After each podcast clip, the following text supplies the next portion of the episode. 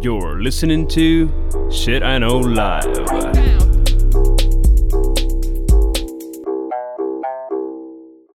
Доброго времени суток! З вами ваш любимий подкаст Shit I Know Live, і ми його незмінні ведучі. Кріс Косик. І Діма Малеєв.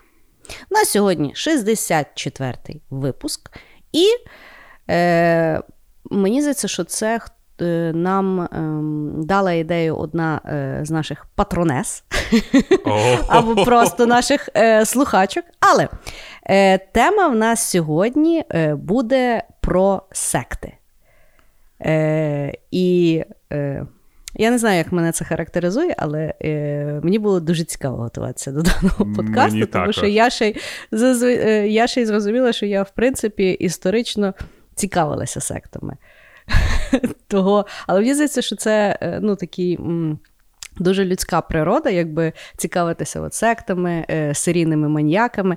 До речі, Діма вчора запустив е, новий проект в себе на Ютуб-каналі, е, відео-подкаст, де він власне розказує про всяких маніячил. Я тут послухала 13 хвилин зранку, чуть не обісралася. Того я особисто дуже рекомендую всім людям, які люблять такий контент.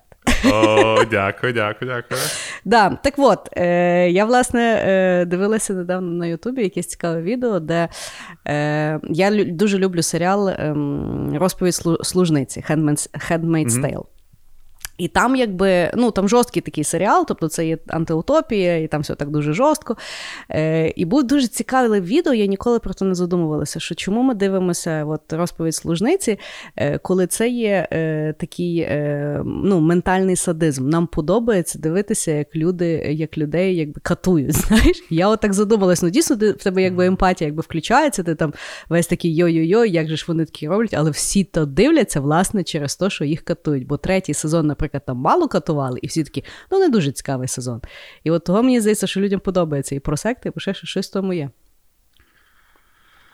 Ну, не знаю, я ніколи не дивився, але насправді для мене. Ну, блін, я читав про ці секти, і як виявилося, їх дуже дофіга.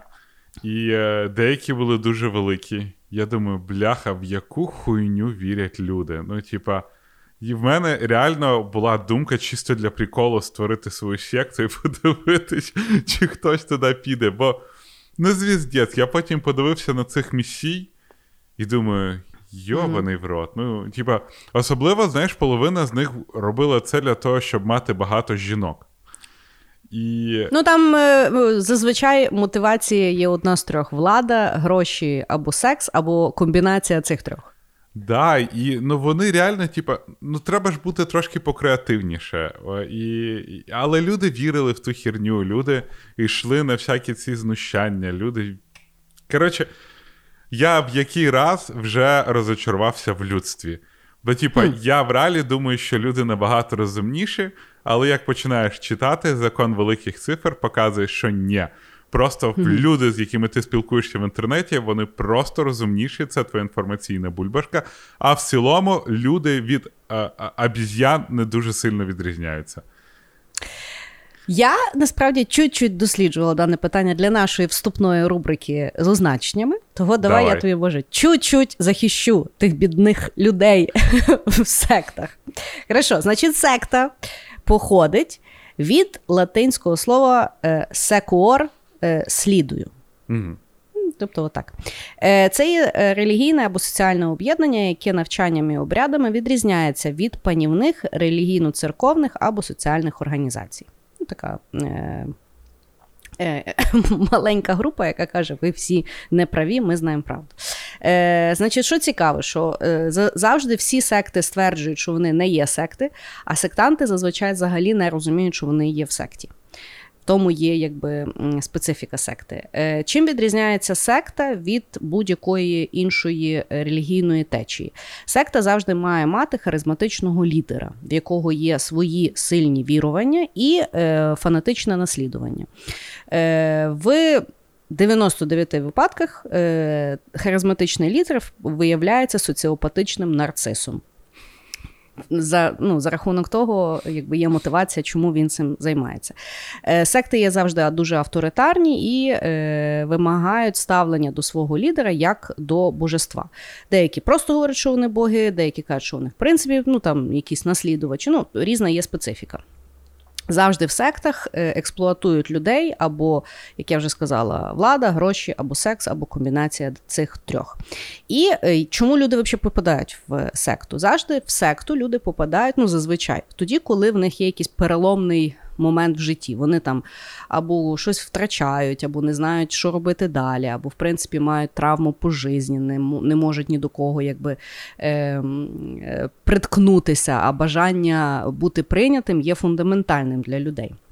Власне, в такий період часу зазвичай люди знаходять секти. І е, дуже часто в сектах є, е, ну, в тих таких самих популярних, в них є якби е, flow, як вони залучають нових е, фоловерів, як то послідовників. Послідовників. Так от, е, спочатку там іде так званий soft sell. Тобто вони зазвичай спочатку мають якусь дуже цікаву або класну ідеологію, да, яка чіпляє. Це можуть бути якісь тренінги, це може бути, в принципі, якась там комуна, ну тобто щось таке дуже миленьке. Е, Після того завжди в секті є е, процес ініціації. Це тоді, коли людину е, ізольовують від її оточення. Зазвичай це або якийсь ретріт, або везуть там в церкву, або ще кудись, для того, щоб якби глобально пояснити. Суть вірування. Тобто людина вже ізольована, і вона починає якби в такому дуже е, окремому, е, в окремій бульбашці існувати. Потім їй показують харизматичного лідера, вона ще й влюбляється зазвичай в того лідера, і все, тоді вже якби піши пропала. І зазвичай, власне, секти максимально ізольовують людину від навколишніх факторів, а особливо від там родини або знайомих, для того, щоб лишати оцю от бульбашку, що ми проти них.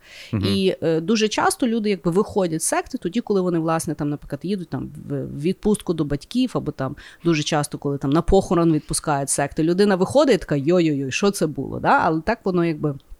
Навіювалося. Е, І е, завжди в секті є система увірувань. Стосовно того, вони вважають, що це є альтернативна форма сенсу буття, і саме тільки вони її точно знають. Е, І, е, власне, не сама система увірування роблять секту сектою. Сектою робить поведінка самого угрупування. Тобто, якщо людина є в секті, то там завжди є вплив і контроль, і, як я вже сказала, експлуатація учасників. Що дуже цікаво, якщо ви вважаєте, що ну дуже багато було сект там, наприклад, в 70-х роках, післявоєнних роках і так далі. Ну, коли от людей труханило, mm-hmm. і вони старалися когось там знайти. Що саме цікаве, зараз соціологи погоджуються, що зараз в нас е, глобальна епідемія самотності. Люди сидять в мережі, люди якби уникають соціума загалом, і тому е, секти зараз набули нової форми е, віртуальних груп в Фейсбуці, що є теж свого роду сектами. Йой-йой-йой. Людоньки, порадьте, значить, це була секта. Але але вони мене забанили, а тепер людоньки, порадьте забанили. Ха-ха, хто тепер сміється? Ну, е, давай, Діма, з чого починаємо? Бо у нас сьогодні е, я списала багато листків. Я теж. Я, Давай, стартуємо. Я перший раз коротше, писав так багато. Ну, я печатав так багато. Угу. Але е, я шукав все в російськомовному інтернеті, тому вибачайте, трошки буде в мене російські, російськості. Угу. Угу. Коротше, е, перша секта, про яку я хотів би поговорити, називається Ветвь Давідова. А, Ти чула про щось таке? Mm-mm. Mm-mm. Коротше, а, це дуже дивна історія, і насправді я. Якщо б ти грала в ігру Far Cry, було б набагато цікавіше. але просто Ти знаєш, що я тільки да, в Super Mario грала того. Коротше, є така гра Far Cry, є навіть п'ята частина тої гри Far Cry. П'ята частина розказує про релігійного значить, діятеля, який взяв і переботів там півштату. Угу. І, значить, в нього там дивні вірування, дивні а, штуки, і найцікавіше, там треба забирати бази противників, і ти йдеш туди, і там такі мегафони стоять, і вони щось проповідують. І вони проповідають таким голосом, що я іноді грав, коли так слухав, думаю, а діло каже, і думаю, ой-ой-ой, я зараз в віртуальну секту вступлю. Так. Але я думав, що це видумка. Але як виявилось, ігра Far Cry тупо сосе в сторонці а, по порівнянню того, що робили ребята в Ветві Давидовому. Коротше, була така секта Ветві Давидова. Вона появилась в 1934 році. І вона ви, е, створилась після того, як вона відділилась від церкви Адвентиста сьомого дня. Причому церква Адвентиста сьомого дня це здається досить велика церква, і вони офігенно здорові, і ну, і вони там в Юті щось з мормонами тусять. Uh Але був такий основатель Віктор Гутов. І, значить, Віктор Гутов призивав, що а, скоро наступить кінець світу, як і більшість а, всіх цих сект. І, а, значить, треба до цього готуватися. І як він готував? Готував через труд. Він набирав своїх а, сповірувачів, і вони починали будувати цитадель Ветві Давидова. Вони, коротше, цілими днями працювали, будували палац для цього Віктора Гутефа і там самим і жили. І вони там самі жили, приводили нових людей, і, коротше, церква росла, росла, росла, аж допоки в 1959 році Гутев вмер. І угу. е, стала ну, наступником цій церкві стала його жінка, вдова, і сказала, що все, 22 квітня буде пришестя Христа, все продаємо, готуємось до пришестя Христа. Вся церква все продала. Все вообще угу. до копійки. Наступило 23 число, апокаліпсиса не стало, Ісус не прийшов, курва мать церква взбісилась і вигнала цю а, жінку Гутефа взагалі нафіг церкви, бо що вона таке каже? Mm. Але з цього не закінчилось. Коротше, а, після цього прийшов новий. Це був якийсь коріш цього Віктора Гутефа, і, значить, він став а, руководити цією церквою. І теж вмер. Після цього стала жінка Гутефа, і вона е, жінка цього коріша. І, значить, почала вона будувати цю церкву, назвали її, звали її Луїза, і вона, значить, руководила церков'ю в 1978 році.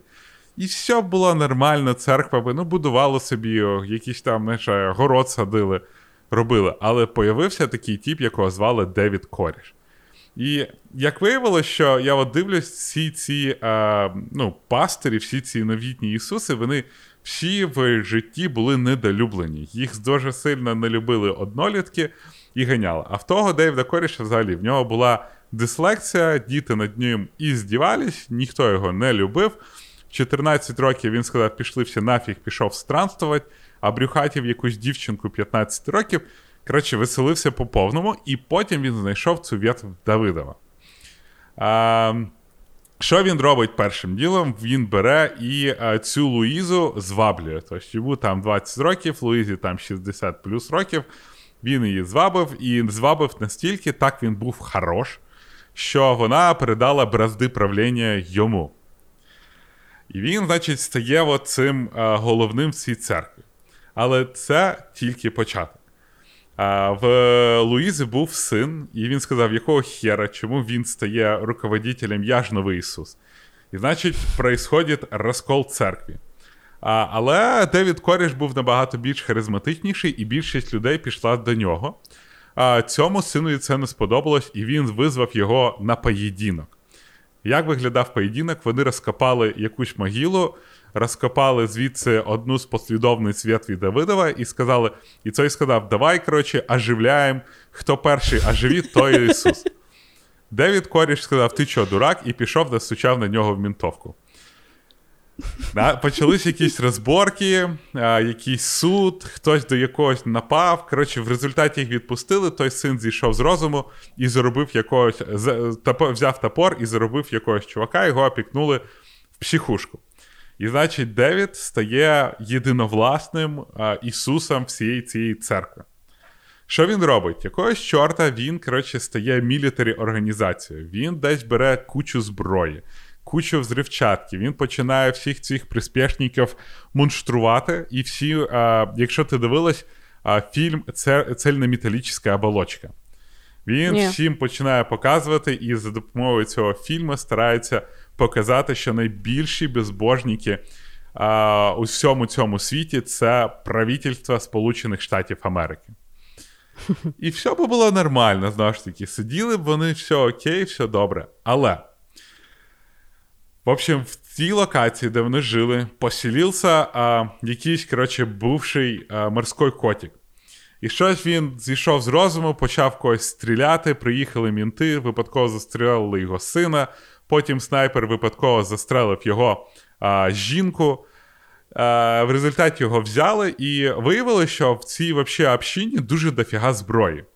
І, значить, Мгм. був тіп, якому сказали СФБР, каже: йди перевір, тут от кажуть, що є якась секта, ветвь Давидова, і щось вони там дофіга зброї, щось стріляють, зривають. Тому було настільки пофіг. Він, коротше, був ліни, лінивий мент і сказав, да хер з ним, робіть, що хочете, але взнав, що в цій секті ветві Давидова а, той Девід Коріш, він має дуже багато сексуальних відносин з дівчатками 10 до 15 років. М. Ну, коротше, чомусь вони прям так дуже це полюбля... полюбляли. Полюбляли. І що значить робить ФБР? ФБР під прикриттям відправляє туди 8 агентів, які мають відігравати роль а, підлітків студентів і спостерігати за цією ветв'ю Давидова і постаратись в них проникнути.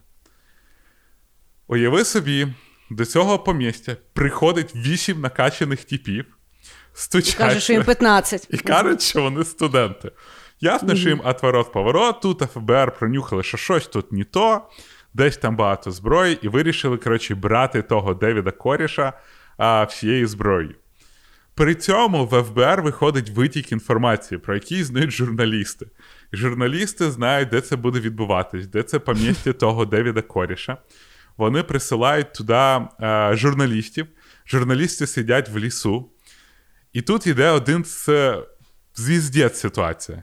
Іде один з тих типів, які, які були в ветві Давидова, тобто один з сектантів. Мгм. Виходять журналісти і питають: а ти не знаєш, як пройти до бази сектантів? Він каже: ну от там десь є. І вони такі: слухай, тут зараз облава буде, мінти нападуть, ти, коротше, туди несуйся. А той, ясне діло, зразу побіжав в свою секту, все розказав. Девід трошки труханув, але, блін, не потеряв самообладання. І, значить, коли ФБРівці прийшли, постукали йому в двері, він вийшов, сказав, що вам треба, вони такі обиск, і тут їх починають стріляти зі всіх сторон. От з цього всього маєтку. А п'ятеро ФБРівців загинуло, деяка кількість там зразу отримало поранення. Тут прилітають вертольоти, три вертольота, в них починають стріляти, вертольоти підбивають, вони летять на свою базу.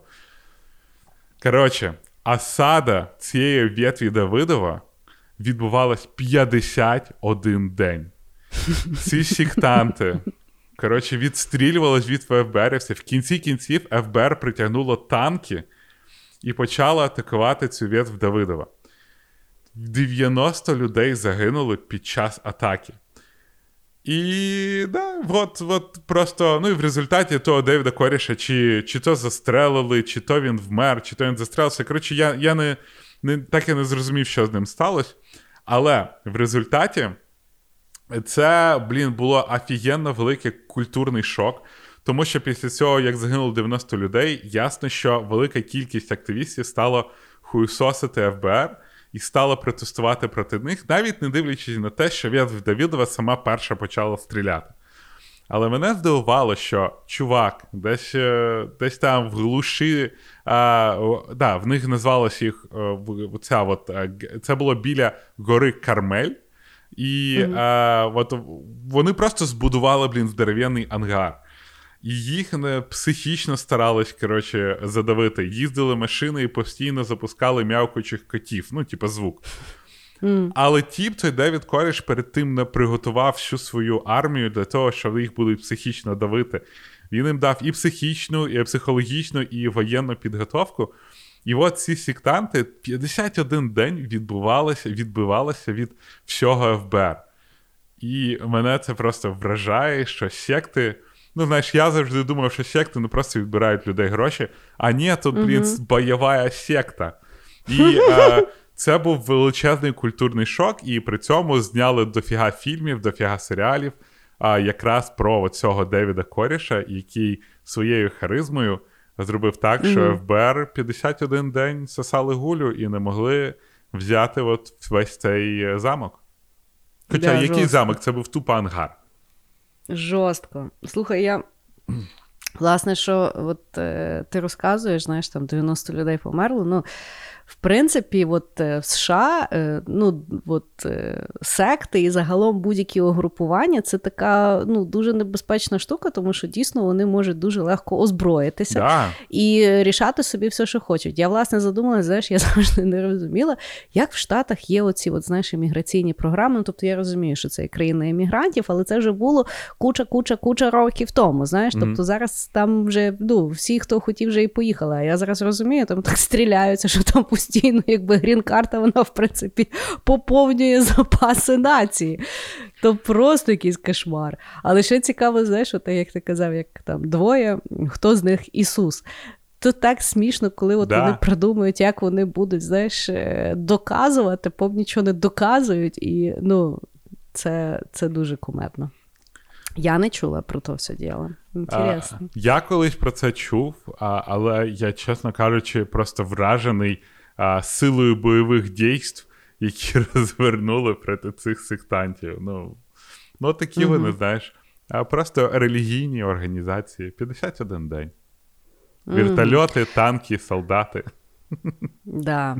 Ну да. Ну, бачиш, от е, теж я про це вчора не думала, от сьогодні якби задумалася, що от ти говориш, що він був дуже харизматичний, там е, всі в нього там влюблялися. І, в принципі, от якщо е, подумати, то Теж пояснює, чому власне з харизматичним лідером секти стають сектами, тому що е, ну, багатьом е, людям бракує якби інтимності в їхніх комунах або віросповіданнях. От якщо, наприклад, хтось є католик, ну то йому шансів зустріти папу римську є взагалі нема шансів, так сказати. знаєш? І відповідно тої інтимності стосовно того поговорити, відчути любов, відчути себе особливим, шансів якби немає. Uh-huh. А в сектах, власне, в тому то і є е, value proposition такий. Да, типа customer-oriented organization.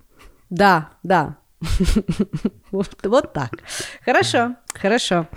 Е, Значить, я перший наш ход. Ми з тобою поїдемо в Австралію. Е, в наш час. В наш Діма час. Значить, там живе мужчина, якого угу. звати Серж, і прізвище в нього якесь дурнувати, Бенхайон, чи якось так воно читається. Ну, але це не міняє того факту, не, не, не дуже важливо.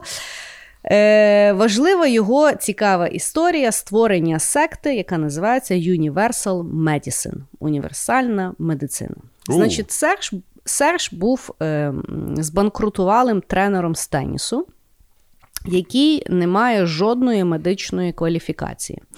І в 1999 році е, Серж е, сидів, е, за перепрошенням, какав в туалеті. Угу. І саме в той момент до нього, як він говорить, прийшов енергетичний поштовх. Де він поняв... Ну, я не знаю. Але знаєш, критики даної секти говорять, що дуже логічно, що саме в той момент до нього прийшло його откровення. знаєш. Ну і він, я так розумію, висрав е, всього, от, е, да, свою секту і всі свої вірування. Значить, Йому прийшло розуміння, що він є новий месія, і він є реінкарнація Леонардо да Вінчі. Виявляється, Леонардо да Вінчі теж був месія Божий. Ми просто про це з тобою не знаємо. А він, як і реінкарнація, може нам про це розказати. І, відповідно, знання, яке до нього прийшло, це є дуже багато ем, якби, істин езотеричного зцілення людини різними методологіями. Тобто, або Різною продукцією, яку він виробляє, або якимись там ритуалами. В основному це в нього там такі специфічні масажі, про які я зараз розкажу. І так само в нього є дуже багато думок стосовно того, що люди мають робити, як вони мають функціонувати. Значить, це є так на поверхні, ну тому що ми говоримо все-таки про медицину, і лічі він там тими всіма речами, включаючи музику і так далі. Е, І е, Ще, ну, тобто, якщо взяти якби, загалом, в що вони там вірять, ну така дуже висока якби, е, думка, це є в тому, що людина постійно себе має покращувати, зцілювати, очищувати, тому що серед людей постійно ходять інопланетяни. Ми їх не бачимо, значить, вони є дуже високі. Е, ну, Інопланетяни, які, власне, такі високодуховні, тобто це оця наступна наша форма, яка би мала бути. І значить, вони серед нас ходять, у них, е, ну, в них, вони дуже-дуже високі, е, значить, в них немає самих стоп, але от вони якби ходять поміж нас, і вони постійно нас нюхають. І от, власне, що е, коли вони нюхають, от вони можуть занюхати людину, яка є вища від інших людей через те, як вони собою займаються. Да? І угу. якби, це це тоді якби класно. Так от, стосовно м, топових послуг, які продає пан Серж. Е, ну, Загалом е, портфоліо його, е, ну, в основному гроші приходять від езотеричного зцілення. Я зараз розкажу, які це є процедурки. І він часто робить воркшопи, різні курси і ретріти, де вони збираються, якби груп, групово е, лічать людей, обговорюють, він читає лекції і так далі. Знаєш, я Значить, я тебе переб'ю на секундочку. Да, Ти так да. кажеш, я зараз розкажу, які процедурки в нас є. В мене таке відчуття, да. що, що я прийшов знаєш, в якийсь спа-салон і так. Ой, дівчаточки, в нас є такі процедурки. Зараз ми зробимо з вас людину. Тіп, ніхто не застрахований, що я колись теж буду месією. Розумієш, піду в туалет, нічого не предвіщало, а там в мене поштовх піде, понімаєш, енергетичний. І що я буду робити? Ну, того, да. того нема чого сміятись. Так от. Значить, е, топові процедури пана Сержа. Угу. Езотеричний масаж грудей, О. езотеричне загоєння, пункція чакри, терапія сполучної тканини і езотеричний масаж яєчників. Тобто він Понимаєш? просто їбе дівок. Ні, ні, він руки зверху тримає. Їбе він їбе він інакше. А, окей. Теж своя специфіка. Давай стосовно деяких мудростей, які він розказує mm-hmm. своїм послідов... послідовникам. Значить, е... Серж говорить, що оргазм є гемафродит, тобто він не є жіночий або чоловічий, він є просто є.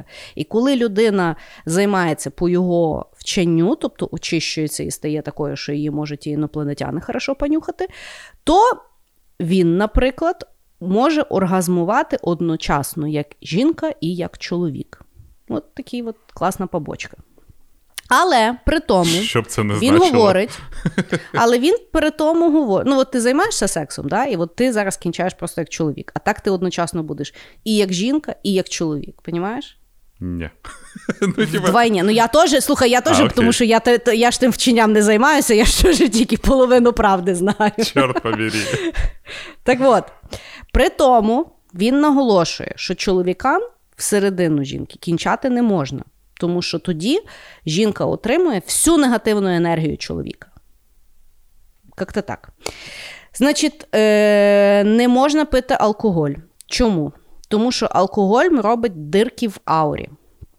І серед з тих дирок, потім, от коли людина лягає спати, вилазять злі духи і гвалтують всіх жінок в будинку. Ну, але для тебе це ж ну, добре тоді. Ну, от якщо ти випив алкоголь. Тебе... Але ж ти не хочеш, щоб твоїх дітей, наприклад, гвалтували. Та почекай, почекай, ми зараз про егоїстичну частину. Типа, з тебе ж виходять ну, звідки. В принципі, так. Да, але ну, тут вчення про добрих людей, того як би треба думати. При тому, значить, люд... е... не можна залишати е... гроші свої в спадок своїм нащадкам. Тому що це тоді означає, що в наступних реінкарнаціях людина не зустрінеться зі своїми дітьми. Що є дуже зручно, тому що, відповідно, так всі гроші люди залишають е, Universal Medicine. Ну, а, тому ну, що це... вони ж не хочуть ну, нашкодити да. своїм дітям. Так от.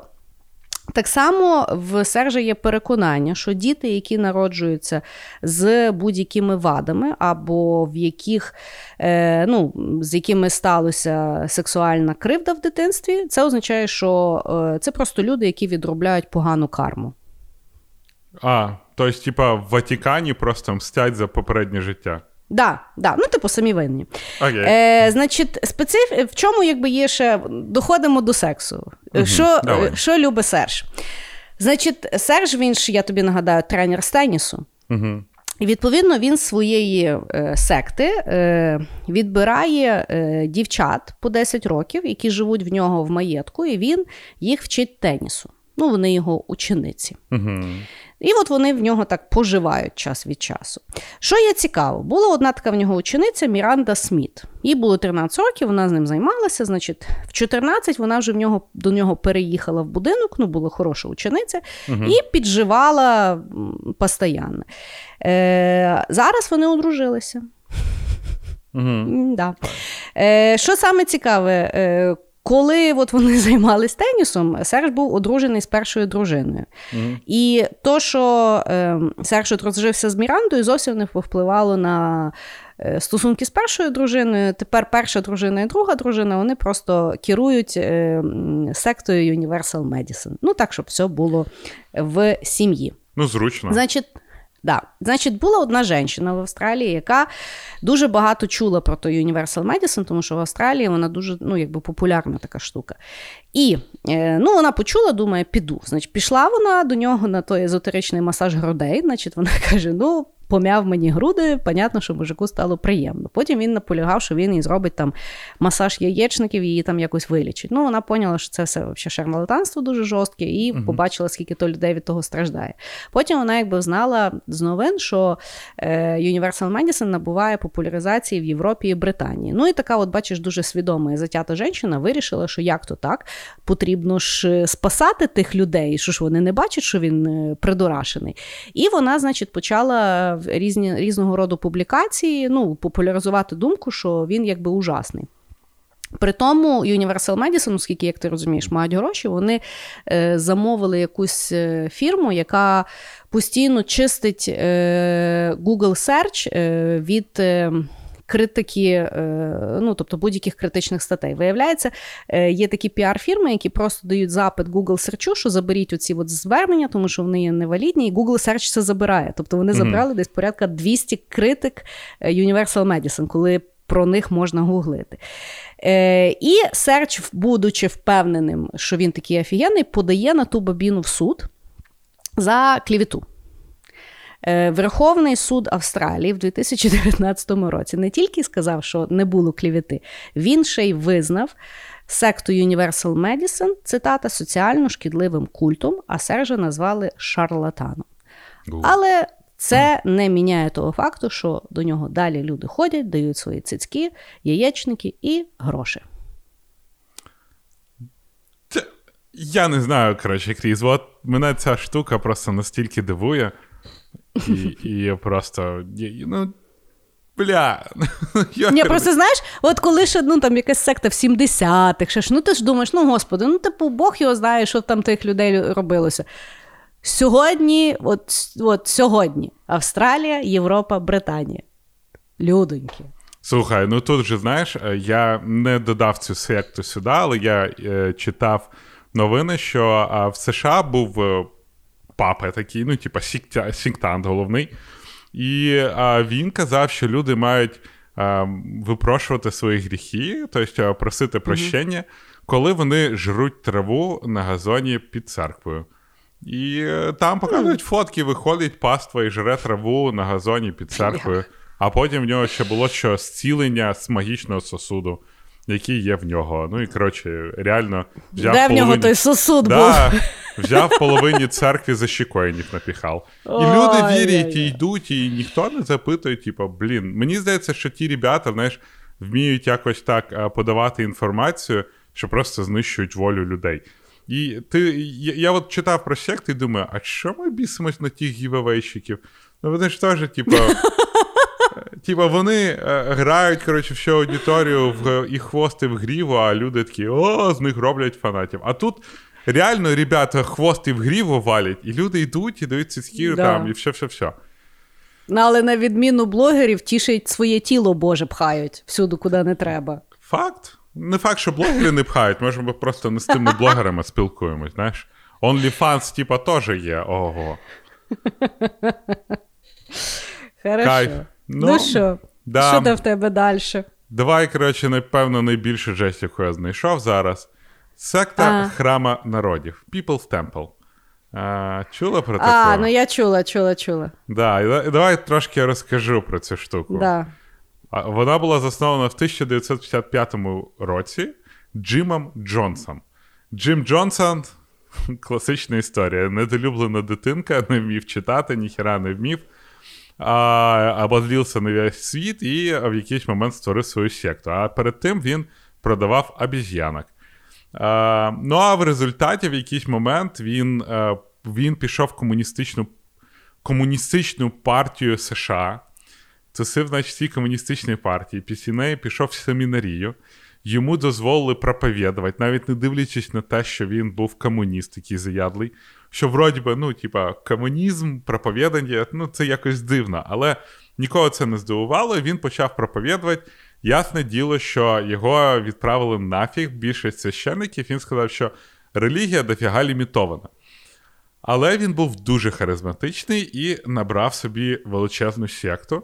І е, ця секта, вона труділась. Ну, коротше, вони знову ж таки десь там копали якісь поля, будували якісь будинки. Але, в принципі, він був в штаті в Індіана, і в Індіані, типу, сказали, ні, чувак, іди геть звідси. І він вирішив, що він подивився журналі Esquire. А, дивну штуку. Він прочитав статтю 10 найбезпечніших міст при атомній війні, тому що атомна війна це була основа його а, вірування, що прийде знаєш, не, не суд, а атомна війна. Тому що ну, тільки зараз починається холодна війна, там США з Радянським Союзом бідкаються. Він сказав, що людство загине, коли почнеться атомна війна. І вирішив, що треба секту спасати, а в журналі Esquire написали, що в Каліфорнії найкраще місце пережити атомну війну. А, ну, та, от такі статті були в журналі Esquire, просто на секундочку. І він бере їх зі всією своєю сектою. Вони приїжджають в Каліфорнію біля міста Редвуд і починають зводити там свою, от, ну щось вони своє там зводжують. Тобто вони там а, він проповідує, а люди цілий день арають і роблять якісь там будиночки. При цьому в Каліфорнії, а, в Каліфорнії ж люблять фріків, і вони такі: о, вроді щось нове, підемо туди. Його секта починає дуже сильно збільшуватись, і він стає селебой. Він починає тусити з політиками. Чомусь для політиків це було цікаво, тому що в нього велика паства, і якщо політик скаже, а давай-ка ви проголосуєте за якийсь закон, він каже, і паства голосує. Коротше, в Тіпа з'являється величезна кількість влади, в Тіпа з'являються гроші, він на це підсаджується і підсаджується дуже сильно на наркоту. А, причому він починає, якщо спочатку він там піклувався про людей, і а, дуже важливо, що тоді робив храм народу, він, коротше, виступав от те, що зараз всі продають. Equality, diversity, всі рівні. Туди це була перша церква, куди приймали темношкірих. І туди йшли темношкірі, білі, е, китайці, азіати. Коротше, всі-всі-всі, і всі були здоволені. Ну, і це був час сегрегації, коли Да. в автобусах окремо їздили чорні і білі. і Це якби перше було, де вони там всі обнімалися. Да. І це, коротше, все так притягувало. А в Каліфорнії це взагалі був взрив, а, толерантність і так далі. Але він е, трошки е, зійшов з розуму і почав в людей збирати пусті бланки, де вони ставили підписи. При цьому він, він починав туди, вони переписували на нього імущество, вони переписували на нього все-все-все. Але він сказав, що Каліфорнія що то таке місце, треба шукати інший плейс. І він зі своєю сім'єю, в нього, до речі, була дружина і дві доньки. Вони поїхали а, в Южну Америку, де почали шукати краще місце. І він це знайшов в, в такій не дуже багатій страні, якась гай, щось таке. Коротше, якісь острова. Ну і приїжджає, а і е, з ним починає ФБР цікавитись, тому що ну реально там наркота, куча всього. І він каже: все, коротше, збиваємось з тої Каліфорнії, переїжджаємо в ту країну. В тій країні був демокра... к- комуністичний лад, тому він попросив убіжища. І вони, значить, приїжджають на якийсь, типа, острів, де дуже погано все, де е, погані кліматичні умови, але він каже: от наша земля обітованна. Туди разом з ним там в, сумі переїхало 900 людей.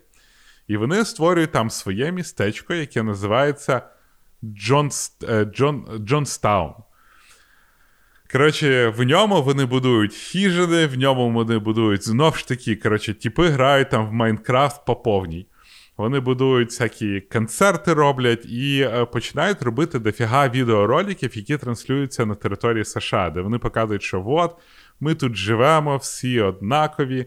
А люди туди, всі всі люди рівні, ми єднаємось з природою, от вирощуємо свої банани.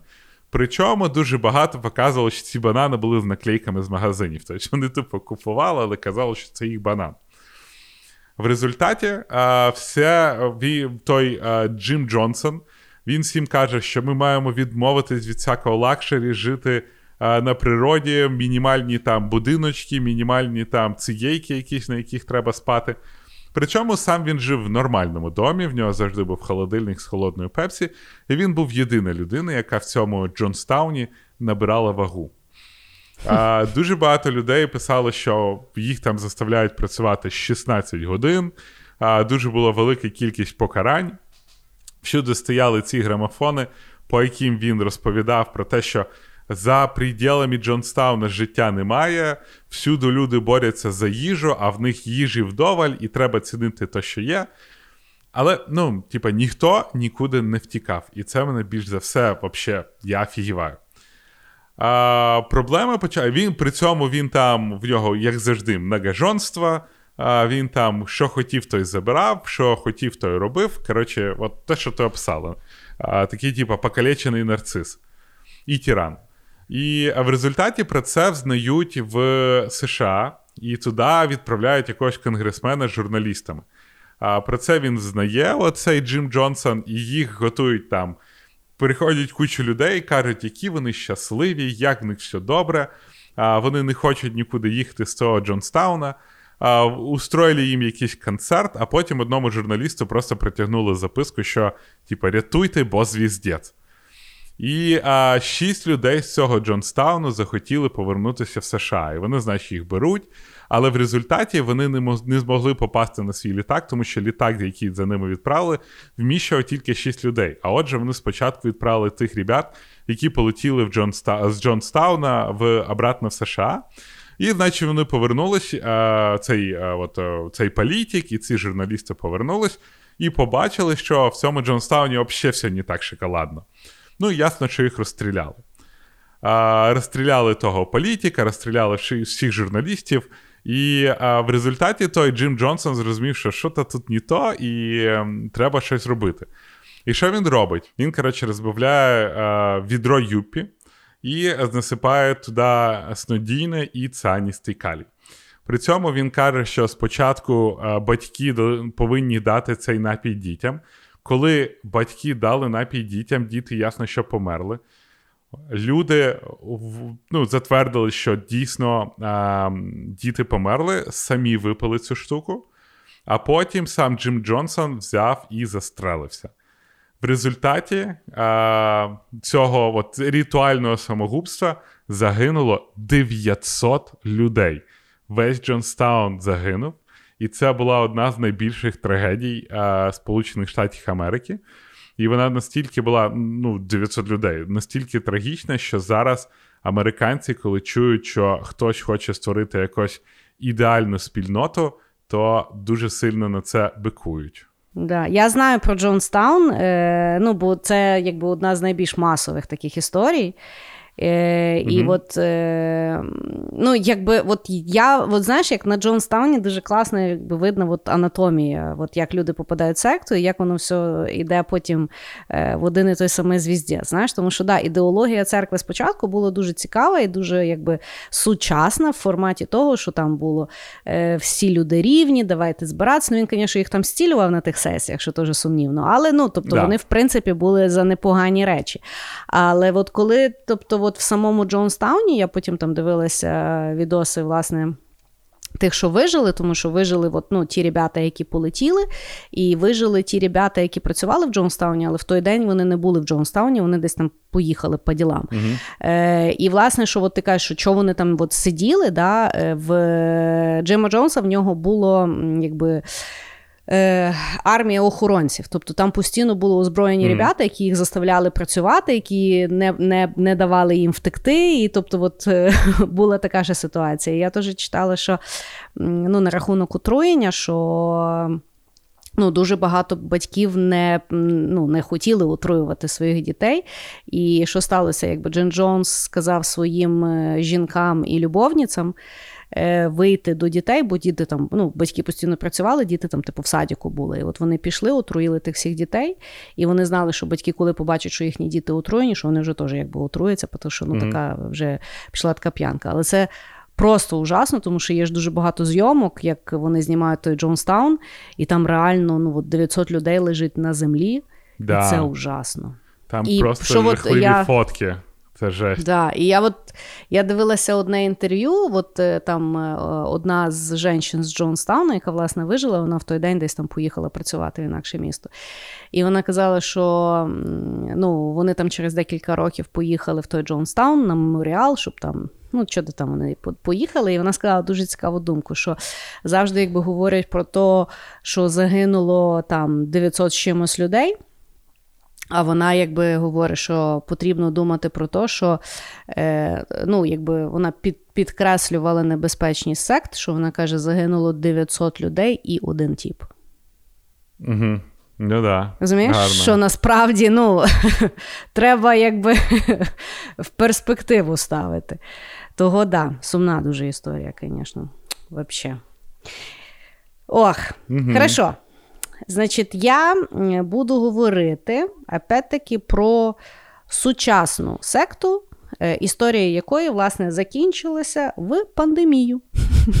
Не то, щоб там, я думаю, що це з пандемією, щоб це з пандемією було пов'язано, але якось так все в них подслу... под... ну, якби склалося. Значить, секта називається Nexium. Чув колись таке? Ні. Воно дуже ще цікаво пишеться. Воно пишеться NX. IVM, але читається Nexium чомусь, хоча ага. немає ні одної е, тої. Значить, е, додатково програма називається Executive Success Program. Тому що вона задумувалася не як секта, а е, такий якби курс по професійному росту і прокачування своїх executive skill ів. Значить, е, харизм... я, я, sorry, Знов переб'ю. Да. Це ніби, блін, ти в, в українську бізнес-школу якусь пішов. Ну, приблизно так і є. Я я того і вибрала, щоб люди зрозуміли, що секта це не тільки про Ісусика, це і про бізнес, і про гроші, і покращення. Значить, е, заснував е, дану секту е, Кіт Ранірі. Значить, він е, є е, дуже харизматичний лідер, хоча виглядає дуже дуже посередньо. Коли ти дивишся на його фотографії, в принципі, ну, ти дуже важко уявити, що за ним так люди якби впадали. Mm-hmm. Але так як розказували послідовувачі, він дуже вміє слухати, так дуже ну, якби сфокусовано. Тобто, ти, коли з ним говориш, mm-hmm. є реально відчуття, що крім тебе в світі більше нікого немає. І відповідно це дуже багатьох людей підкупає, особливо коли ми говоримо про особистий розвиток. І от, власне, люди туди і приходили за особистим розвитком і професійним ростом. Е, Тому що ну, програма така, якби була. Правильно? Так от. Значить, Кіт Ранірі, в принципі, навколо себе подбудував цілу міфологію про те, яка він особлива людина, тому що все, власне, люди ж йшли ніби в нього вчитися. Так от, він розказував, що е, вже в рік він говорив цілими реченнями, а в два роки він вже писав.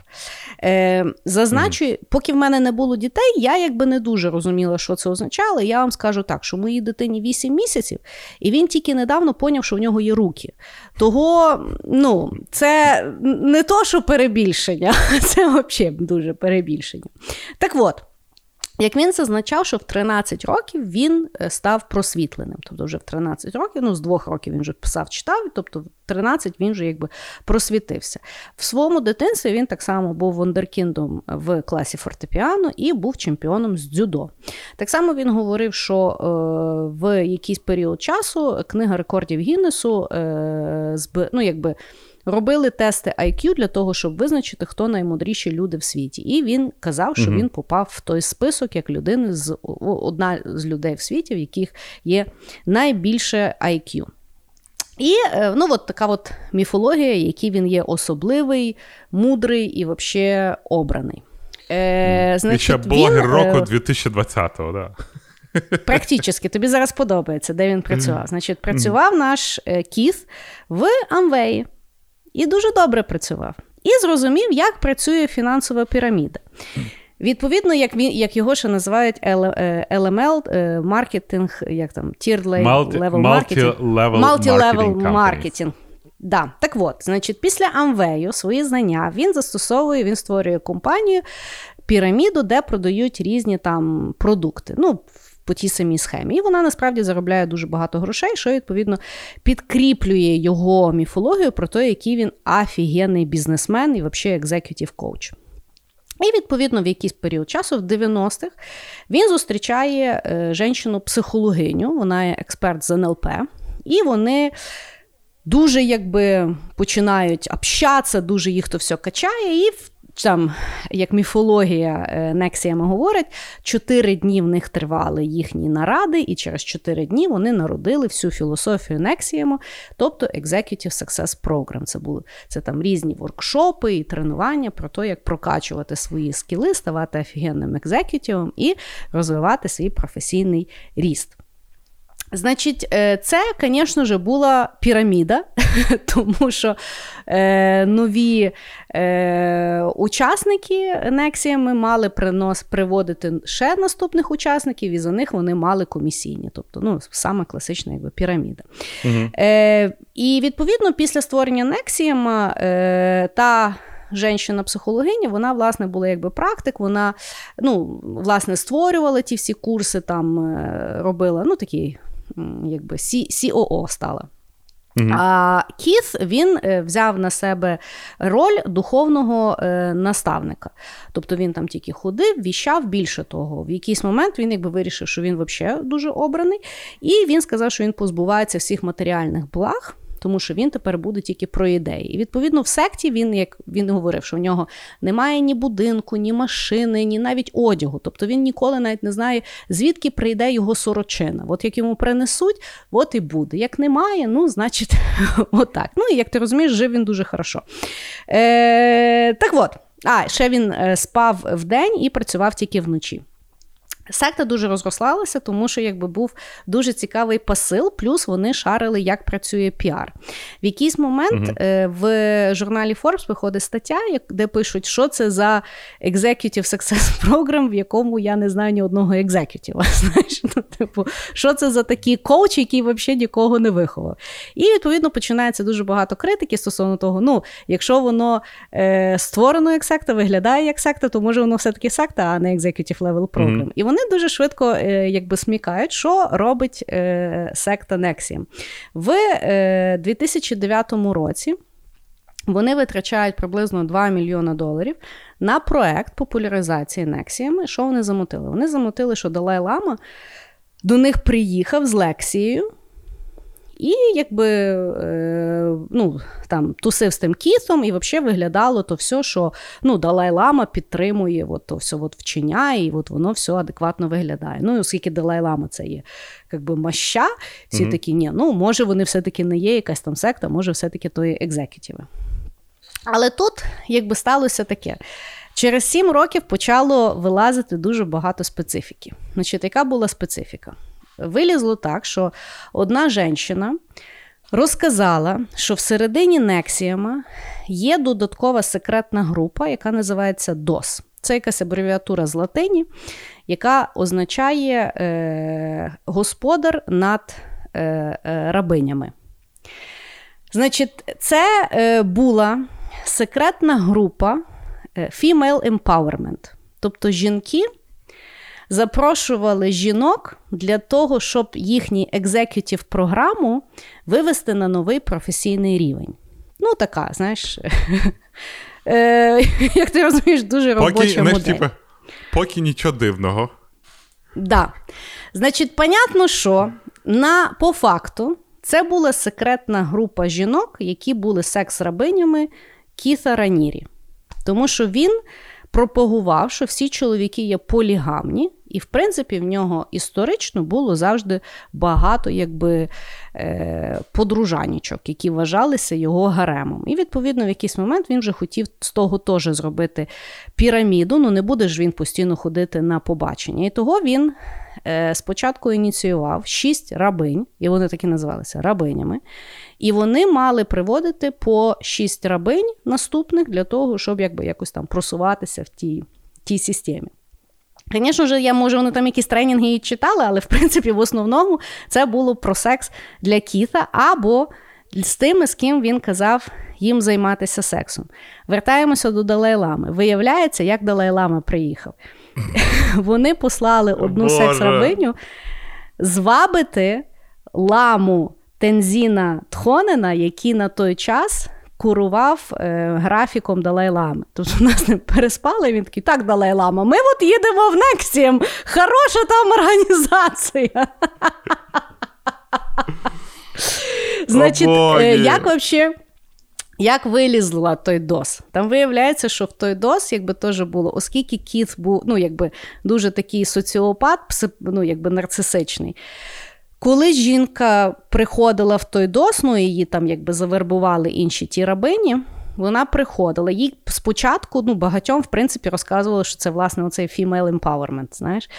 І е, процес ініціації виглядав наступним чином: її клали на масажний стіл.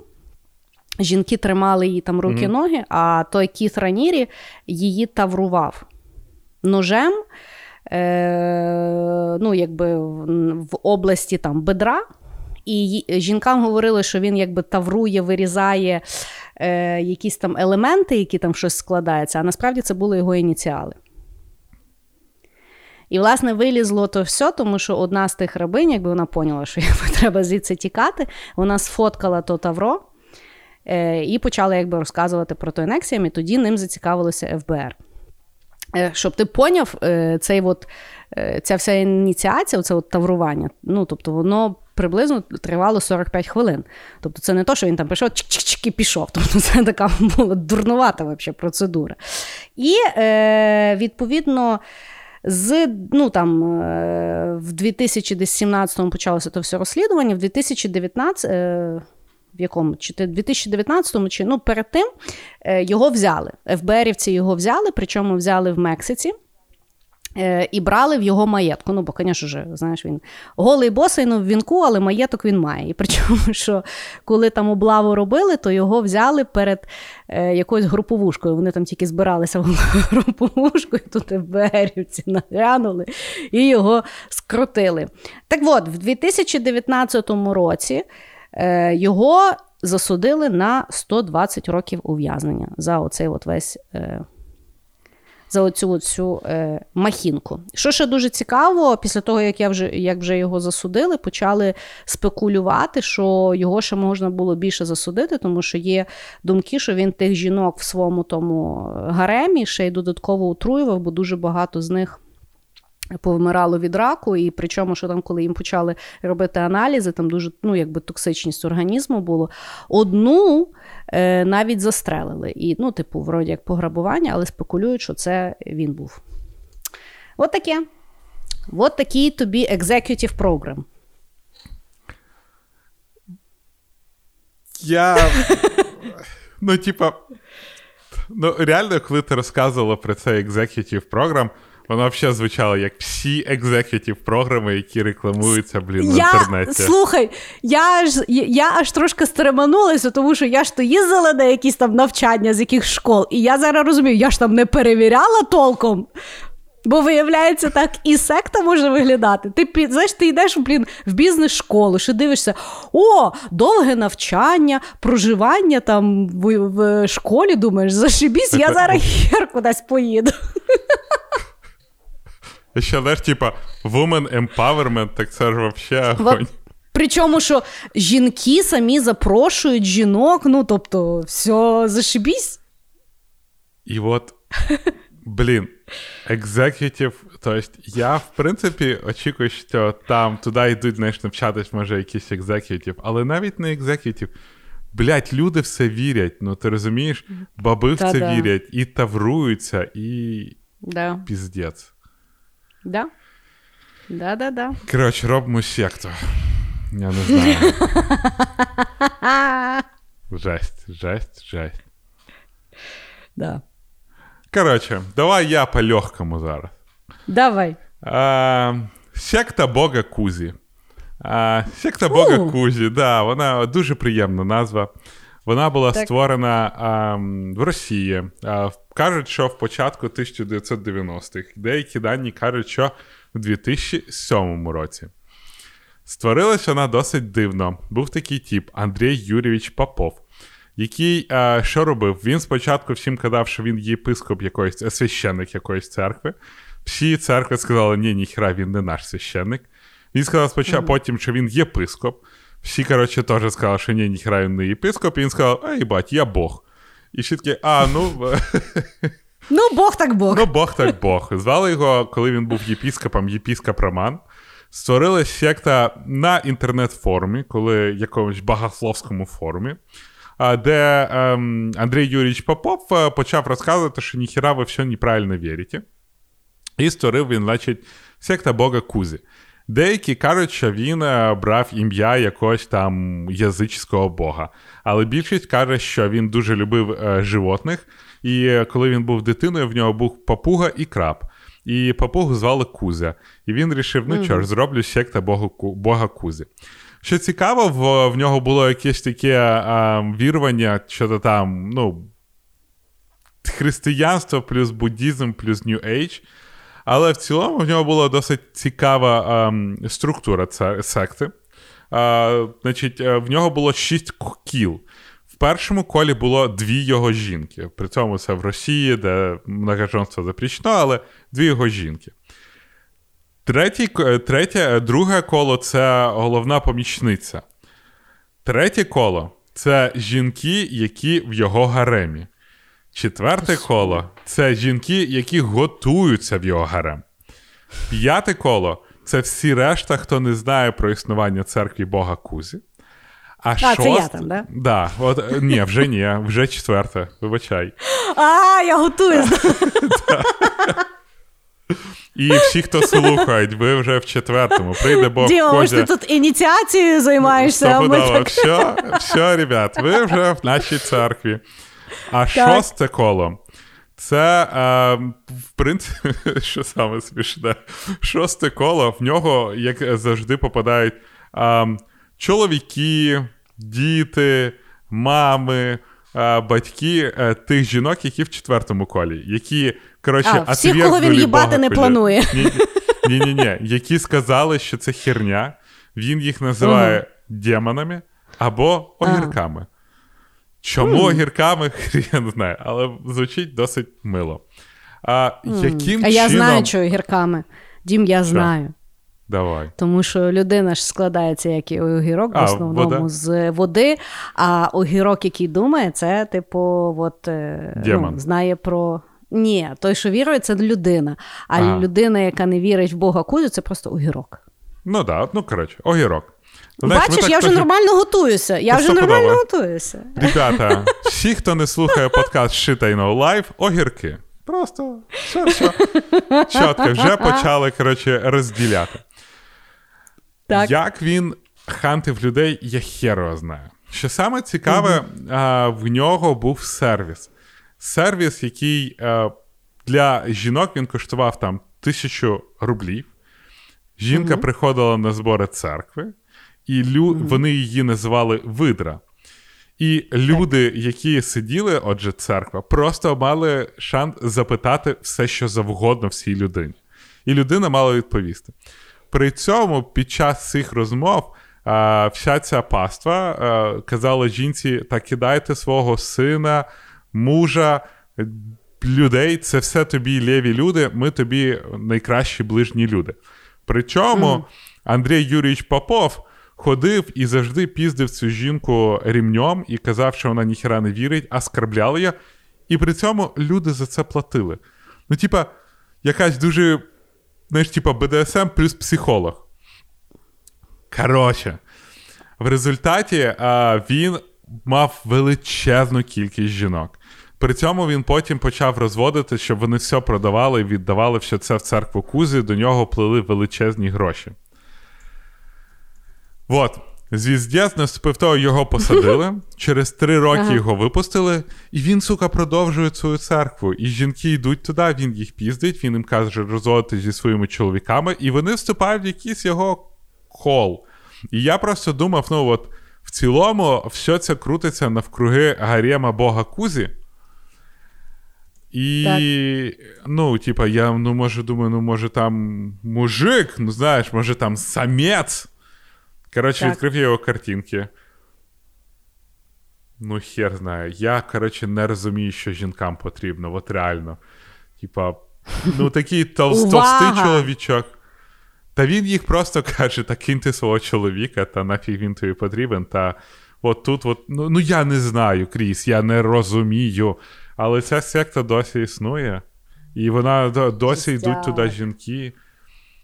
Платять, я розумієш, типа, та ти ти створи собі опитувальник в інстаграмі, от теж будуть запитувати те, що ти взагалі не хочеш відповідати. Не треба і безкоштовно, ніхто не б'є, і не треба кидати родину. Звіздець. Ну, слухай, я, звісно, не захищаю, хоча я так розумію, що захищаю, але. Але то, то ясно четверте коло. Ну, понятно, понимаєш, я ж я вже. Ти розумієш, як ми дійдемо до кінця, ми вже будемо в своїй бульбашці шукати ту секту. Так от, е, є. е, ну, е, Ти ж не знаєш, хто в нього цільова. Як вони виглядають? Ти ж не знаєш, може її ще більше били в в тій хаті, або взагалі ніколи не слухали. Може, от в нього ж розвідка є, може там, власне, розвідка знаходить таких е, е, жінчин, які треба. Ну, Бог його знає. Але бачиш, я задумалася, я задумалася. Що можна і назвати своїм попугаєм, і люди в то будуть вірити. Да, і люди все вірять, тож звіздець. Я неодноразово говорила, знаєш, я коли ну, старалася Е, показати е, абсолютно іронічність і ідіотизм якоїсь ситуації. Я якби говорила, то що будемо вірити в мішок гамі. Я тепер розумію, що це є в принципі дуже робоча е, механіка. Я тобі скажу, що мішки гамі це взагалі. Була би церква з придуманою історією, з розділенням коротше, ієрархії і опознавательними знаками. Тому, да. типа, мішки гамі то взагалі да. звіздець релігія на рівні християнства. Да. Хорошо. Давай е, тепер в Японію я нас поведу. Oh. Е, Значить, в Японії опять е, сьогодення. У мене щось е, поки що свіжі були е, секти. Так от, в Японії є така секта е, і одночасно партія, е, яка називається Happy Science. Чого називається Happy Science? Чорт його знає, бо про Science ага. там взагалі нічого нема. Значить, е, наш харизматичний лідер, його звати Рюно Окава. Mm. Він е, започаткував дану релігію в 1986 році і функціонує за рахунок донатів е, всіх е, ну, своєї пастви. Е, Значить, чим більше людина донатить, тим ближче вона стає в оточенні Окави і, відповідно, може з ним спілкуватися. При тому е, секта наголошує, що вони не секта і що вони не піраміда. Хоча вони є секта і піраміда. Е, Значить, е, Окава говорить, що в його релігію вірить приблизно 12 мільйонів людей в 90 країнах. І загалом статок церкви зараз оцінюють 45 мільйонів доларів. Так от, в що вірить Happy Science? Happy Science вірить, ну, Основне, що вони продають, це є любов і щастя. Ну, тобто, про все Класика. вони хороше. Да. Е, Історію створення е, світу вони розказують, що е, 400 мільйонів років тому е, був, е, ну, прийшов на землю е, Ель Міоре. Е, володар Венери. Значить, він перед тим Венерою займався. Тут він, значить, приходить на землю.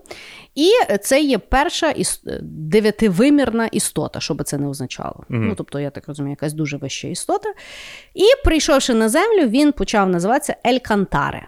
І створив світ, от, і все все в ньому. Значить, Ель Кантаре перероджувався. Він постійно є серед нас, ну як от Далай-Лама. І він перероджувався в свій час в Одіна, в Будду і вгадай в кого сьогодні. Кайне Веста? Ні, в Окаву. А, Ну, а, ну да. лідера. Ну, це ж логічно. Логічно і навіть зручно. Тому він, значить, постійно наголошує, що е, він найбільш мощна людина в тому світі, бо він не людина. Якщо він хоче, він зробить все і буде взагалі. Ну, можливо, я не знаю, чи він говорить, що він там е, щось там знищить, але отак. Значить, на сьогодні Happy Science продукує дуже багато медіа. Е, в, Наразі в них є приблизно 2000 книжок. Які написані Руноокавою. Значить, е, в основному це є транскрипт його відеолекцій. Тобто людішки сідають і просто з того пишуть книжки. Значить, що цікаво, е, Окава є в книжці рекордів Гіннеса як е, людина, яка за рік опублікувала найбільше книжок власного авторства.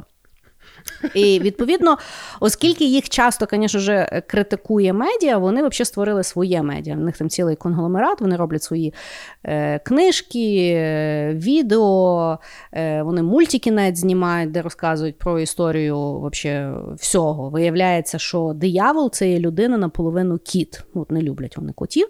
І є, якби в мультиках розказують, як от вообще е, ну, іде противостояння добра і зла, як оті от люди, з хвостами котів ходять і от роблять всякі ужасні речі. Виявляється, вони е, на е, таких літаючих тарілках і великих вогнестрелах е, винищили всіх динозаврів. Вони за ними літали і їх всіх постріляли. Я навіть бачила я навіть бачила той мультик, дуже, дуже цікаво. Значить, е, що е, Окава ще додатково робить? Він, е, виявляється, може спілкуватися з померлими, але не просто з померлими, там, знаєш, а з відомими померлими. Наприклад, пару років тому він в Лондоні робив сеанс, тобто по Лондону реально роздавали листівки, що прийдіть на сеанс, поговоріть з Маргарет Тетчер, вона розкаже, що зараз робити Британії. І дуже цікаво з того сеансу є запис, тобто він сидить, сидять журналісти, а журналісти чому чомусь дуже виглядають як його японські послідовувачі, тому що вони задають питання, знаєш, явно не як журналісти, а як його е, послідовувачі. Mm-hmm. І е, послідовники, боже, яке слово говорю, неважно. І відповідно він там розказує, як Маргарет Тетчер, е, що е, що взагалі робити світу, і воно, звісно ж, дуже підтримується філософією Happy Science. Так само він робив такі е, сеанси з Стівом Джобсом, Фредді Меркурі і навіть з Ісусом. Значить, звісно ж, вони є про любов і щастя, але не всіх вони люблять. Happy Science наголошує, що потрібно ненавидіти Китай і Північну Корею, і Японія має максимально мілітаризовуватися і напасти на Китай і на Північну Корею, тому що вони парабатять світ. Відповідно, для того, щоб пропагувати дані ідеології, вони створили свою націоналістичну партію Happy Science. Головою партії стала дружина Руно Окава, яка теж дуже зручно є реінкарнацією Афродіти. Виглядає вона не як Афродіта, але ну, не можеш. От мені завжди подобається з реінкарнаціями, от не може людина бути реінкарнований, якийсь алкоголік. знаєш. То завжди або якась принцеса, або якийсь воїн. Ну, максимум це є селян якийсь, але теж не якийсь там, знаєш, кончений. А mm. ну, типу, просто якийсь там господар. От вона була реінкарнація Афродіти. І що цікаво, звісно е, ж, е, партія не пройшла, тому що в Японії ну, не так люблять націоналістичні партії, як, наприклад, в Україні. І, відповідно, вона, видно, ну, схарилась на то всю життя і взагалі пішла з церкви. Її, звісно ж, оголосили демоном. І після того, як її вже оголосили демоном, вона розказала, що взагалі-то прибріхують вони там своєю статистикою, бо там максимум 30 тисяч послідовників. І ще теж цікавий факт: е, з церкви пішов син Окава недавно, теж схарився, теж його оголосили дияволом, а він став ютубером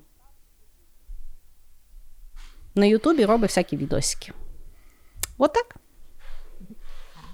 Ну, в принципі, реінкарнація дуже зручна штука. Я не знаю, можемо Конечно. самі заявляти. Я реінкарнований утконос. Ну, окей. Ну, да. Якщо ти так чувствуєш. Я, наприклад, не відчуваю своїх якихось реінкарнацій вообще. Може, вони і були? Я, ну, типу. не знаю. От е, важко стати відомим, якщо ти реінкарнація алкоголіка з другого поверху, який вмер, тому що впав п'яний з вікна. Знаєш, е, е, ладно, признаюся, раз у нас такий подкаст, же, що, в чому, в чому ми тільки не признавалися. Я неодноразово говорю, що мені цікаво в тій житті все. Того я все пробую. Ну, майже все. Так от, в якийсь Давай. період часу да, замовила мені натальну карту. Знаєш, як астрологи. Я Ну, не типу, знаю, що це створюють. таке. Коротше, є астрологи, які створюють натальну карту. Тобто вони розказують там, е, ну от є гороскоп, да, а гороскоп, виявляється, це є просто там е, твій знак в сонці, а є ще твій знак там в Венері, в Марсі, ще щось, і воно типу створює твою натальну карту, тобто максимально про тебе розказує. І додатково там є така штука, як якісь кармічні вузлики. Це типу яка та хуйня в твоїй житті, яку потрібно буде обходити. Так от. В мене нема кармічних вузликів. Мені сказали, що я в попередніх життях все зашибісь зробила. В цьому я собі просто гедонізірую. Мене настільки влаштувало, мене взагалі не цікавить, що я була, де я була. Я така: о, мені підходить. Того не знаю, утконос та не утконос, я, я вже все своє зробила. Астролог Наталя зробить для вас натальну карту. Там-пам. Шутка для моїх шанувальників. Я поняла. Давай далі. Окей. Коротше, я зараз е, відкрив для себе, напевно, найдивнішу секту, яку я колись читав. І вона називається ух, Нуваубіанізм. Знаю. Вірять в неї е, чорношкірі мусульмани, які в свою чергу не вірять в, білі, в білих людей. Е, коротше, в чому взагалі поняття цього? Вони кажуть, що раніше люди були супер, типу, симетричні. В них було однаково симетричні там руки, ноги, і навіть серце було симетрично в грудях. А, Але потім е, на землю впав е, метеорит. Ну і значить, почався звіздець, і інопланетяні почали генетично модифікувати людей. Найбільшу ж, найбільшим ж ворогом новаубіаністів є Нікола Тесла. Нікола Тесла, який прилетів на землю з Венери. І тут він, коротше, почав нести найбільший ущерб темношкірим, і він е, найбільший їх ворог. Що цікаво, вони вірять в сатану. Так. Сатана проживає в Данії і підключений до великого суперкомп'ютера, який називається The Beast 3M. Що сатана робить, невідомо. Але він в Данії. Ну, Типа, знаєш, Так. от в цій секті мене більш за все здував спочатку Нікола Тесла, а потім сатана в Данії. Типа, бляха, ну, ну сука, чого Ну в ти Данії? розказуй, може воно в кінці все сложиться. Ні. Ні. Коротше, вони себе вважають потомками древніх темношкірих єгиптян. Основатель вчення Двайт Йорк. Він був репером, він, в нього був свій лейбл, свій мерч. І в якийсь момент він вирішив, що він а, реінкарнація Рамзеса II. Е, проблема в тому, що секта зараз існує, але сам Двайт Йорк сидить в тюрмі за педофілію і мошенничество. Його приговорили до 135 років. Але все ж таки секта існує, тому що тобі треба тільки бути темношкірим, не вірити в білих людей, ненавидіти Ніколя Теслу і е, вірити, що сатана проживає в сука, чому в Данії? Ну я не знаю. Мене просто от ця церква. Ну, бо далеко. Знаєш, як ну, от так як, наприклад, е, ну не знаю, от для тебе далеко це де? Ну, десь Африка, да? Ні, а для ну, них для де, от, де дуже далеко і непонятно. Данія. От Ну так. да, а де там може? Де це, в Данії все. Да. Ну і просто. Ти, наприклад, на карті Данію покажеш? Ну, не з першого разу, але напевно покажу. Ну, типу, знаєш, що десь є нордична Ні, ну я буду знати регіон, да, але Да. ну, от, да, от Данія і все. Ну, типу, так і ми також можемо вірити, знаєш, типа. Хм, інтересно. Але от просто Бачиш, уяви значить, собі, що значить така віра диявол існує. є соціал-демократ.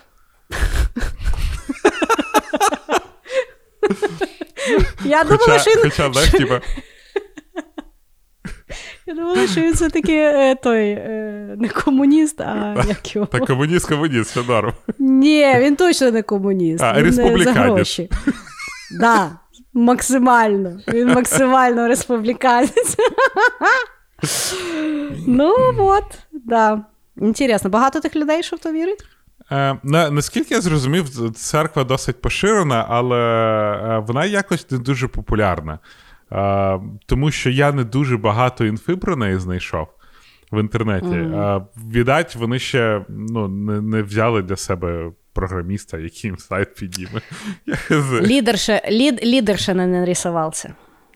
Та сидить Бачиш? лідер, що нормально, Є? він же обрисував. Ага. А, ну, я точно ж кажу, що... боже ж. Педофіл, я згадала, господи. Е, Я просто настільки Данією займ... е, е, знаєш, Я теж. захопилася, що я вже забула, що там є ліда. Хорошо, так от про сайти. Ми якраз з тобою дуже плавно переходимо в наступну секту, яка називається Heaven's Gate. Одна, е, одна з таких дуже відомих сект, е, особливо в Америці. Е, і зараз розкажу, що. Значить, започаткував її мужчина, якого звали Маршал Еплвайт. Він загалом з Техасу, він е, дуже любив музику і взагалі був професором з музики. І все в нього нормально йшло в житті, але в 1968 році він розві, розвівся. Ну і напевно розвівся не дуже файно, тому що після того в нього був нервовий зрив. І попадає він в 72-му році в больничку. В больничці собі лежить, і зустрів він там медсестру, яку звали Бонні Лу Нетлс. І починають вони говорити, говорити, говорити, говорити, отак душа в душу. От ми з тобою так от сиділи, говорили, говорили і придумали подкаст. А вони сиділи, говорили, говорили, говорили і вирішили, що вони верховні істоти з книги пророцтв. І що вони взагалі надлюди. І вони розуміють, що таке рай в людській подобі, і основна їхня задача в житті це тепер подорожувати і обернути якнайбільше людей в цю їхню віру, поки світ не обнулиться. І, звісно ж, обнулення це є апокаліпсис. Мгм. Е, вони, значить, в чому їхня була ідеологія? Вони зрозуміли, що е, задача людей це максимально якби стати над людиною, тобто позбутися всіх мирських атрибутів. І таким чином е, стати схожими максимально на інопланетян, тому що інопланетяни це власне люди, які вже якби розвинулися. І чому потрібно так розвиватися? Мгм. Тому що треба готуватися. Бо перед апокаліпсисом прилетять інопланетяни на тарілці, і всіх, хто готовий, ну хто готовився, да, їх заберуть і полетять всі в рай. А тут буде бадабум. Ну, в принципі, логічно, да?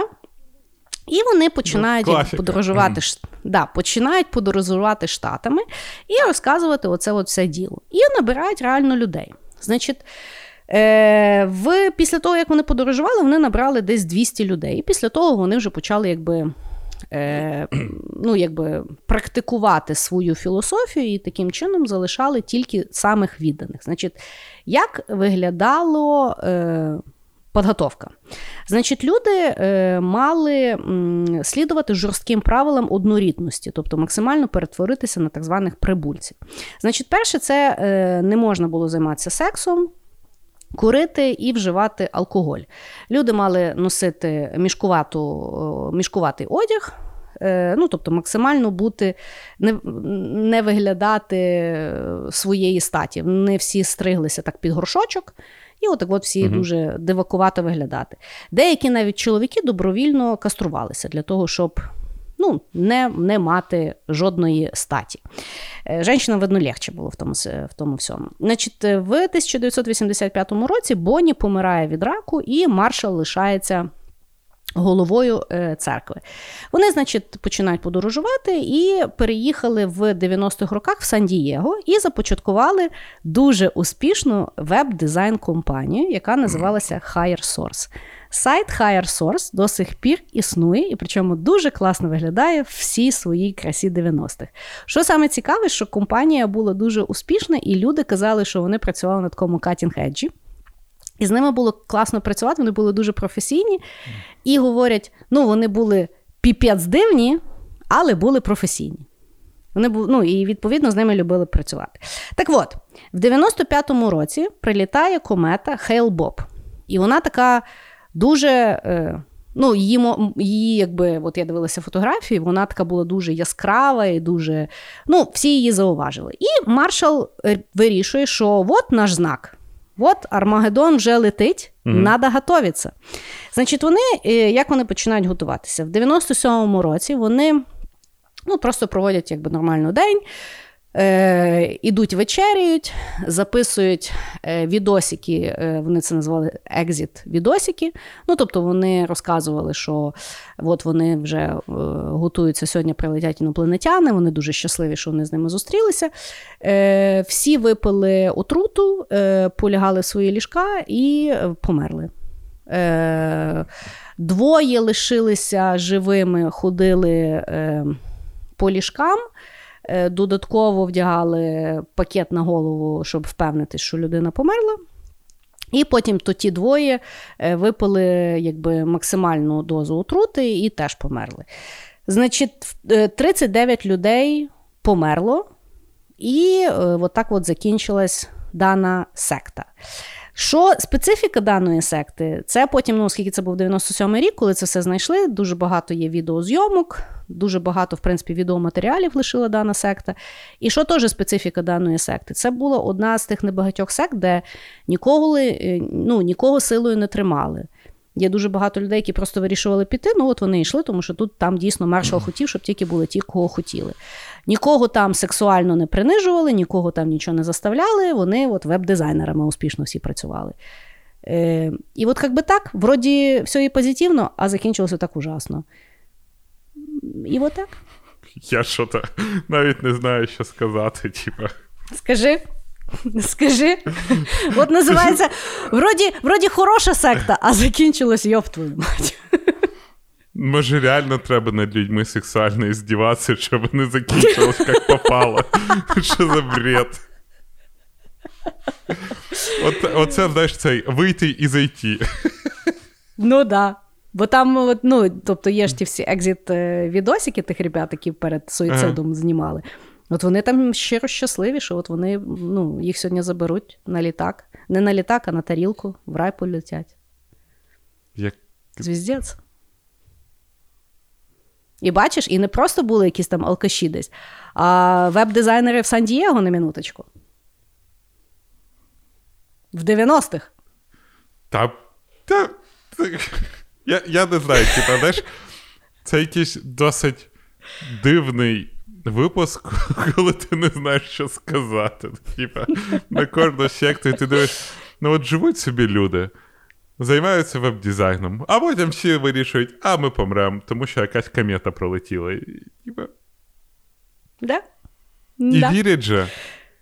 І вірять же. І теж, знаєш, в якийсь момент можеш сказати: ну, а, а, а от докажи, що вони не полетіли. Сложно. Да. Сложно, факт. Сложно, да. не, маю, не що сказати. Окей. Окей, ну що, секреточка? Ти Да. там що, щось жорстке підготував? Дивне. Я теж дивна. Давай, входимо. Да, і це для наших найкращих патронів. А ви поки послухайте наш чудовий джингл. Щось ти, знаєш, розказала ти, а стидно щось за цих людей мені.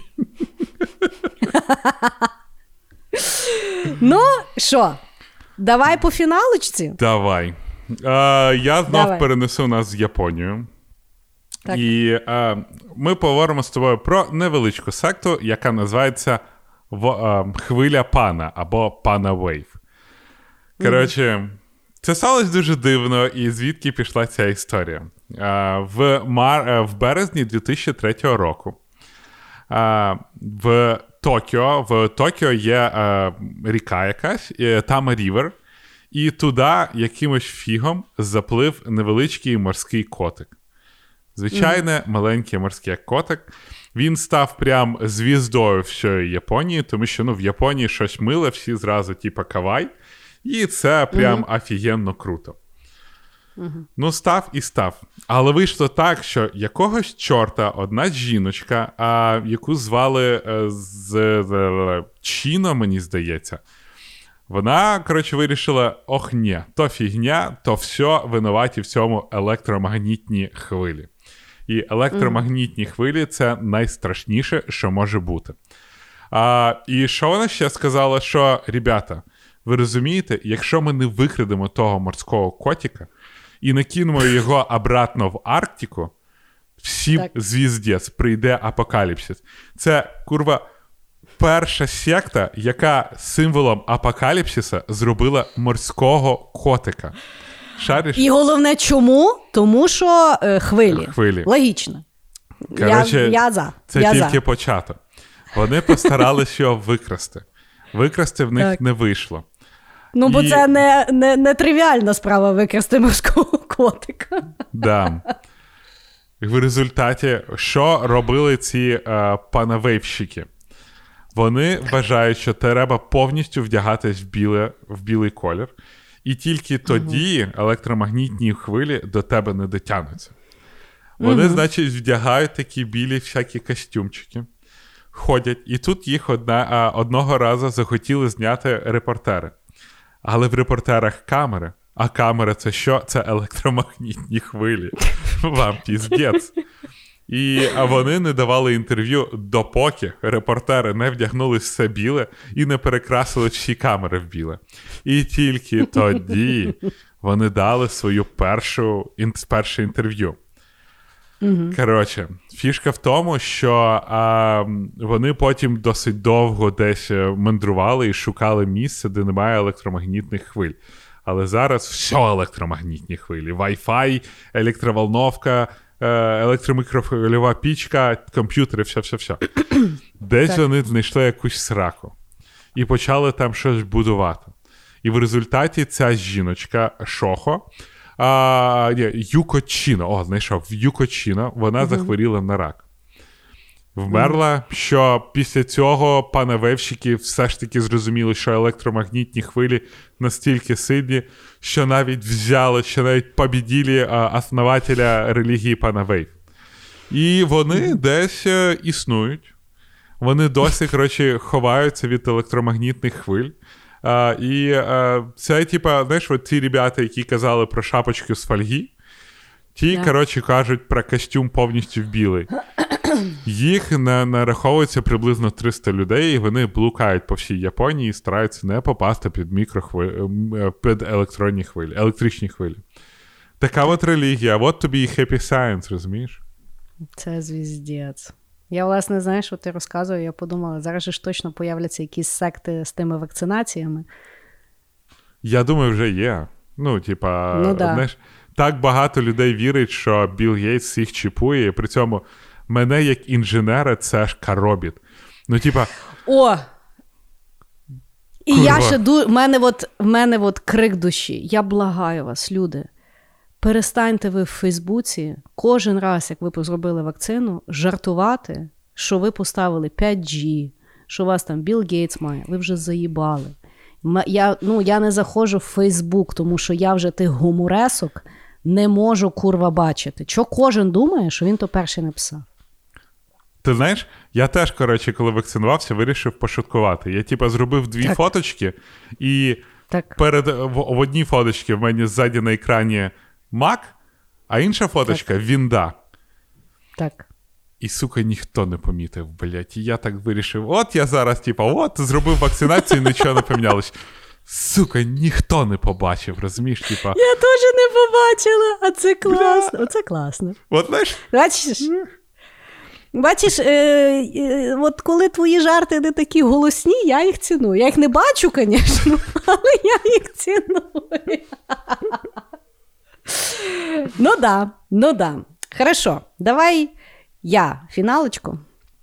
Е, знаєш такого актора, як Джареда Лето?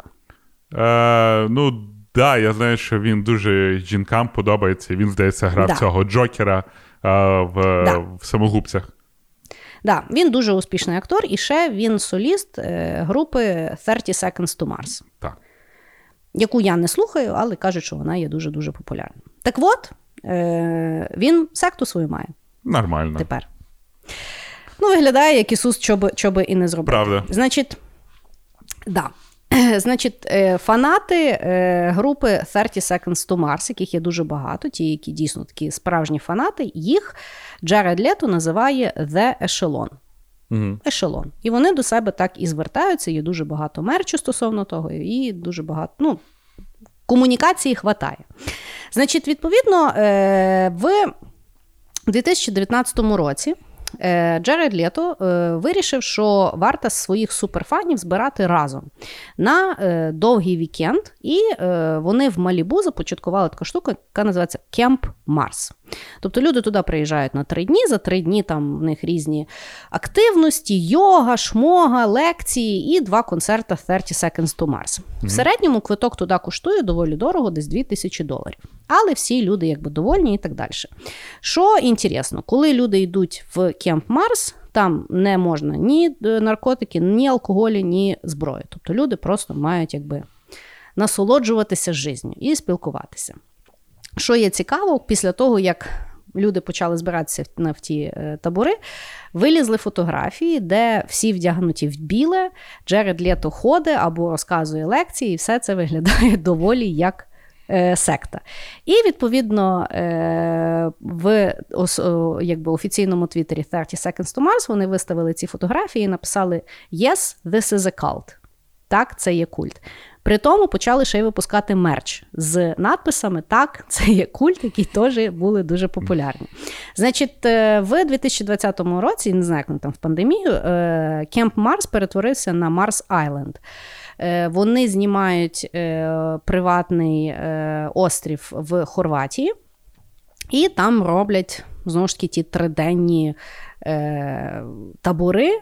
Де збирається весь ешелон. Квиток на 4 ночі коштує від 1700 доларів. Це коли ти приїжджаєш своїм наметом і просто там існуєш, до віпівського квитка, який коштує 7 тисяч доларів, де якби можна ще з Джередом Лєто пообщатися. І тут, якби. Питання: секта то чи не секта? Тому що з одного боку, звісно ж, вони всі збираються, всі позитивно розказують е, інформацію, да? нічого там не стається. З другого боку, є всі характеристики сучасної секти. Є якби лідер, який що він не скаже, то і буде. Вони ганяють, що це є не секта, що завжди і робить секта. Додатково є хештег, яким постійно оперує Джереда Лєта «You won't understand» ви б не зрозуміли. Що є зазвичай філософія секти, ми проти них. І закінчити даний випуск, я хочу тебе запитати. Я після того запут, за, якби запуталась і задумалась: а може я є в якійсь секті, а я, блядь, просто не розумію. Слухай, я більше думаю, от ми коли робимо офлайн-івенти, а може ми є да. секта? Може. Бо ми Гроші ж ми збираємо. Гроші збираємо, а кажемо, що треба, блін, критичне мислення, ми проти всіх. Чекай, є рівень донатів. Да. Піздець.